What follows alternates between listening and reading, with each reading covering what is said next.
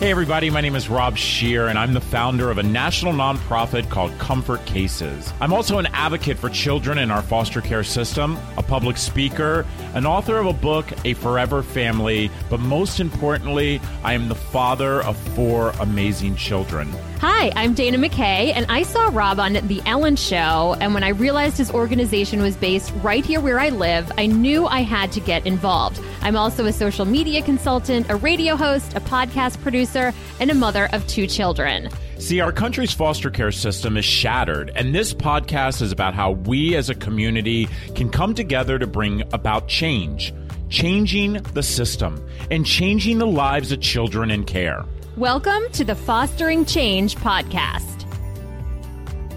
Today we are talking to Ivy Marie Washington, and Ivy is part of Foster Strong, which is a new organization really based on people who were in foster care sharing their stories and showing that they have become successful and erasing the stigma that goes along with foster care. So, Ivy, thank you so much for joining us on Fostering Change. Thank you for having me. I'm happy to be here. So, Ivy, I first want to know how you got involved with Foster Strong and with Sean and with this amazing um, organization. Uh, so it was like really a natural connection for us. Um, I did the foster youth internship with CCAI back in 2016.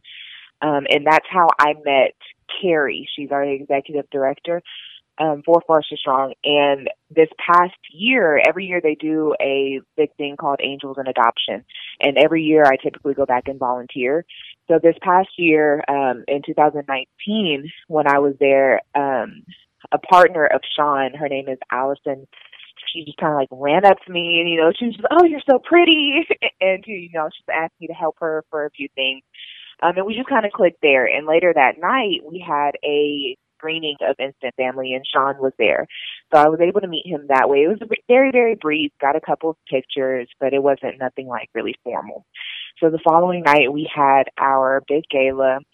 And afterwards, Sean he had been awarded um, a champion. He was he was a national angel, and we sat down and I just we just talked about the movie. We talked about how important it was to showcase foster care at such a high level um i you know we we thanked him for highlighting and everything and we just kind of had those small discussions. It was just me sean carrie allison. Fast forward a couple months um allison did reach out to me and as well as carrie to discuss you know the idea. It wasn't anything it wasn't anything set at the time and um we from there we just like okay let's find a bunch of people that are passionate about foster care who are going to be able to use those voices. And a lot of the people that we have on Foster Strong were former, um, they did the foster youth program, same as myself and Carrie. And it just kind of became like a natural organic bond. A lot of the people that are in Foster Strong I have met in person in some way because you know we come from all over the country but most of the people were there that November last November when we were in Angels and it just kind of felt so good to um connect on a different level with everyone more personable level as opposed to professional level at the time. It, it just worked out so well for us that's awesome. So I probably have met you then because I, my husband and I, Reese, we were Angels of Adoption in 2018. We were actually uh, supposed to be there in 2019 um, for me to give a speech, and um, something ended up coming up, and I had I'm on a book tour, so I wasn't able to be there. But that's crazy. Yeah, I'm sure you've seen my face. I did the the program in 2016. I don't. I was not at Angels in 2018 however, but uh, you know, my face has been all around um, through FYIs and stuff like that. I'm always there. 2018 was the one year that I hadn't been. Oh, oh well, then that would have been the year, one year. Becky, um, you know who, you know, by the way, yes. we miss Becky so much, and and so much. you know, I send all my love to her family, and and the loss of Becky was, you know, something so shocking. But Becky actually had become a friend of mine, and so, um, and Angels of Adoption have been big supporters of Comfort Cases. So, you know, Ivy, I say this all the time. Everybody has a story. So why don't you tell Dana and I what what is your story? Uh, so I think that I, I live in San Antonio, Texas. I grew, I was born and raised here, grew up here. Uh, when I was six, I was taken away from my biological parents along with my older brother, and we spent the 180 days, the allowment uh, in a, a children's shelter. From there, we went into our very first foster home. I was seven at the time. And luckily for me, I was one of those fortunate stories. You know, you always hear about foster kids bouncing around from home from home. And um, I was one of those fortunate few where this was my only foster home. Um, I was seven, went into the home. We were her first foster kids, and I witnessed her have every type of foster child that you can think of. You know, reunification, um, family kinship, uh, c- cases where they do need a little bit more help. I, I've seen it all, done it, been there, done it. Um, and I, I didn't get adopted originally before my parental rights were terminated from both my parents. Well, my biological mom relinquished her rights. My dads were terminated. But before that, my foster mom made a promise to my biological mom that she would she would keep us, she would take care of us for the rest of our lives, um, and wouldn't let anything bad happen to us. When my brother turned sixteen, he you know, he got around the wrong crowds, you know how teenage boys have to do. And he and ultimately got arrested. So from there he can no longer be in homes with foster children. So he became a statistic to the foster care system, you know, the homelessness, the drug use, the things like that. And to this day, he still does. But for me, I stayed, excuse me, I stayed in the home and I aged out at 18. From there, I you know, went to college. Texas is one of the states where they offer free tuition for former foster youth as long as it's in the state. So I went to college, got my degree, and I am currently um, I am a foster care adopt and adoptions case manager for the same foster agency that I went through whenever I was in foster care. Wow. Wow. Yeah, that's a lot. that is a lot. I mean, first of all, um, why didn't your foster mother ever adopt you? Um, you know, originally it, it was just kind of like a um a permanency play, you know, somewhere we can be there without you know, going through the system. And that's how it originally was. Cause she, you know, she tells me the story all the time. She didn't want to do foster care, but she's a very religious woman. And she, she tells me the story how God just like kept waking her up in the middle of the night and was like, you're going to foster care. And she's like, no, no, I'm not doing that. And ultimately she caved in, but she's like, God, I want my first placement to be my last placement. And in fact, I was, I was her first and her very last um, up until the time I was about 14, it was, that was the goal. So seven, it was seven years and that was the goal because she was consistently full house of foster care. It was never, she, she, she was def, the definition of foster care. A lot of people go into foster care, foster parenting thinking it's a quick way to adoption.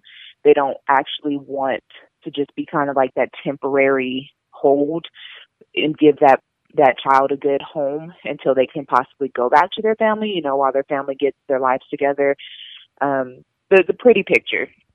And for, so for seven years, that's what it was. And then when, right before I turned 15, she actually lost her license. Um, a woman had, she had gotten into an altercation with another woman who was trying to attack her biological daughter. And as a parent, that's what you're going to do. You're going to defend your child. Um, there were no foster children around or anything like that. But because of that situation, she lost her um, she lost her foster care license. But my judge that I had had my entire time in foster care, they he had already ordered that I not be removed from the home. So the state was like, "Well, we can't pay her. We're not going to pay her. She doesn't have a license." She's like, "I don't care. Just put put her back in my home." So I became a ward of the court at 15. So I kind of belonged to the courts as opposed to in foster care. I wasn't like in foster care, but I was, if that makes sense. Um, what happened to your stipend? This, uh, so, yeah, so that's what I was going for. So because of that, you know, we, we, we talked about the adoption at that point because, you know, by this point, um, there what's holding us back. And we we weighed everything we looked at everything and they they gave that decision to me. And ultimately i personally decided to not get adopted because i would have lost a lot of benefits including the stipend. Um i i would have lost a lot of benefits going into college. And it was it's a short time away from college. I, you know i'm a i'm a junior in high school at this point. I'm almost to college. So we might as well hold it off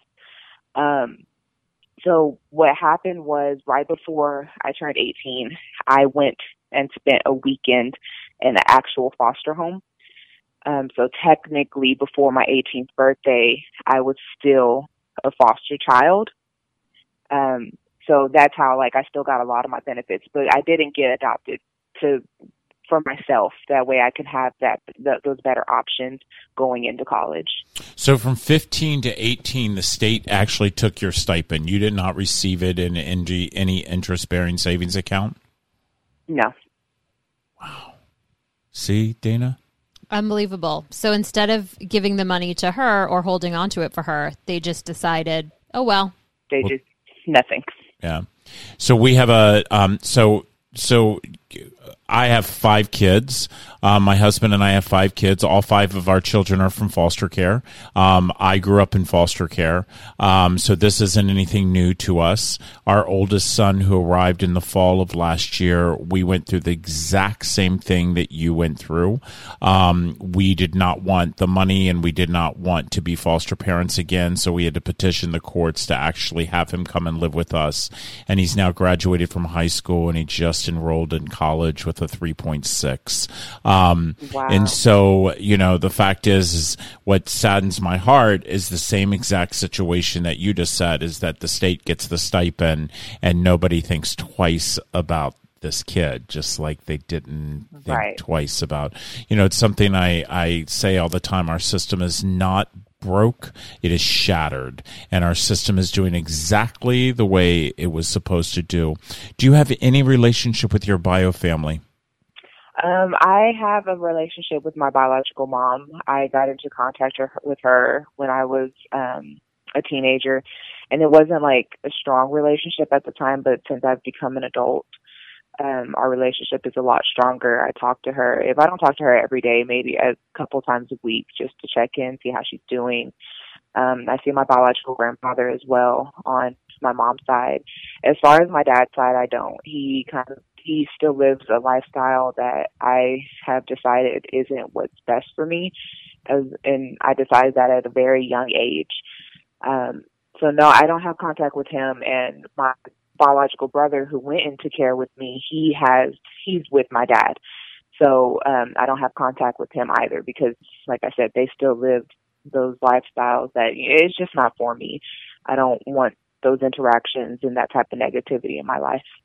You sound like me, my friend. I'm the youngest of 10 kids, and I prefer not to have any relationship with any of them. I, I do speak with a sister, and I just found two brother, a brother and a sister that I didn't even know existed. Um, but yeah, you know, I just, I just don't need that negativity in my life. And and at the right. end of the day, I love them and I want the mm-hmm. best for them, but they have to make the right choices for them. I can't make the right choices. Um, you know, they have to make the right choices for themselves. I can't make that choice for them. So right. So what did you get your degree in? I have a degree in criminal justice uh, with a minor in forensics awesome. That is awesome. Yeah, and it, it's from you know one of the uh, it's from Sam Houston State, so it's like the Sam Houston is the best in Texas, and it's I want to say it's like the third in the country and like the fourth in the world for their criminal justice program. So, Ivy, what do you hope to get out of being a part of Foster Strong? Uh, we we actually just had this call. We every week we have um, we have our briefing calls where we get together and just discuss things and it's I we just actually had this conversation and as far as on a personal level I have already started to gain those lifelong shoulders to lean on from people that understand my point of view. You know, we always get friends who under okay, yeah, she was a foster child, but they don't truly feel what you felt. Um, they don't understand why you act a certain way you do or so you think a certain way you do. And so far with in all the team on Foster Strong, and we're you know we're a small team right now, but everyone there, they they get it. They they you can call them at any point and be like, hey, I'm feeling this. Um, what how should I handle this? We I had a conversation um, this past week. We put out an episode about the Black Lives Matter and growing up in foster care, being black, and things like that. And it, it felt so good to be able to sit down with people, with other black people who were in foster care, who understood those disparities and comparing them to how they are now. And it's just an organic relationship. And I, I just can't wait for all of that to continue to grow. Love it. I absolutely love it. So listen, everybody, I really want you all to go to youarefosterstrong.org and truly, you know, read about this amazing organization. Your podcast comes out every week. Um, I love the fact that you guys are telling the story. I will tell you, I said it to Carrie and I've said it to several people. I think that you need to, um, increase your age group, um, because I'm old enough to be your dad and I experienced experienced the same thing you all experienced and still mm-hmm. experience it. And Carrie was like, you know, I think you're right about that. So, um, listen, yeah. Ivy, your story is absolutely amazing. And as you said, your story is one story of many. Yes, and so right. so as we wrap this up, um, Ivy, we always ask um, a question of every guest. So, if you could change two things about the foster care system, what would they be? Oh, wow, that was a hard one. There's so much. I, I, know we get different answers every time. We've done over 40 episodes, and it's something different every time. I, as of now, given you know, you look at the climate of America at the moment. Um, I would definitely change the discrimination and disparities among minority communities. Um, this past week, we discussed how a lot of CPS caseworkers, if they get a report and you know they know it's like a really affluent, rich neighborhood, they're just oh, I'll go check it out. But if they know it's coming from a low income, typically minority community, they'll like put the car seat in the back because they know they're going to remove the kid, only because you know they're they're minorities.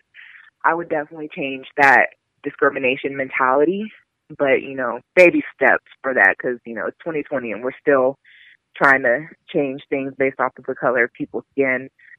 Um, the second thing would probably be the way people are licensed.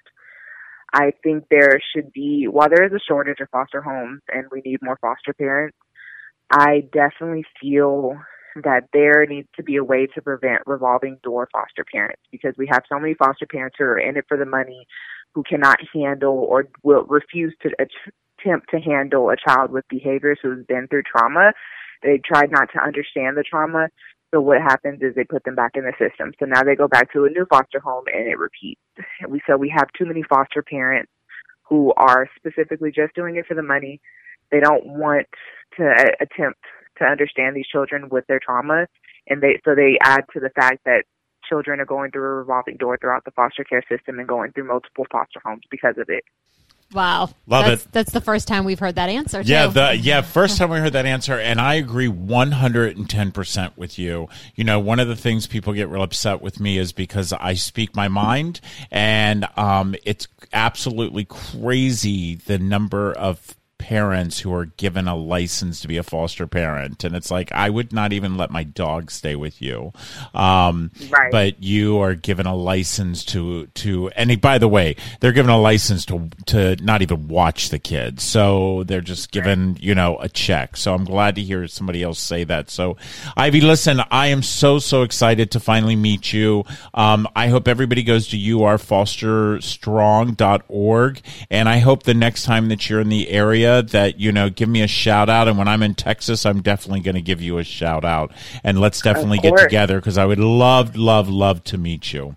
Of course. Well, listen, have a safe and great week. And again, where can everybody hear this at, Dana? So we are on Apple Podcasts, Google Podcasts, iHeartRadio, Spotify, Stitcher, Deezer, and TuneIn. And we are also at comfortcases.org slash podcast. All the episodes are there with all of the show notes and links to find Ivy and Foster Strong and links to everything that we've talked about um, is on our website. So thank you so much, Ivy. Thank you, Ivy. Thank Have you a great week. Thank you. Take care. Bye bye. Well. Bye bye. Dana and I would like to thank all of you for listening to the Fostering Change podcast. You can subscribe on Apple Podcasts, Google Play, Spotify, and Stitcher. Make sure you follow Comfort Cases on Facebook, Instagram, and Twitter at Comfort Cases and check out the Fostering Change blog at comfortcases.org. So, everybody, we want to hear your stories. So, reach out to us if you would like to be a guest on the podcast. You can find me on Facebook at Rob Scheer, Instagram at Rob underscore Scheer, and on Twitter at Rob Scheer6. And please share this podcast and leave us a review. Remember, we're all part of the same community. Your zip code, it's not your community, but it's our human race. Let's all make a difference.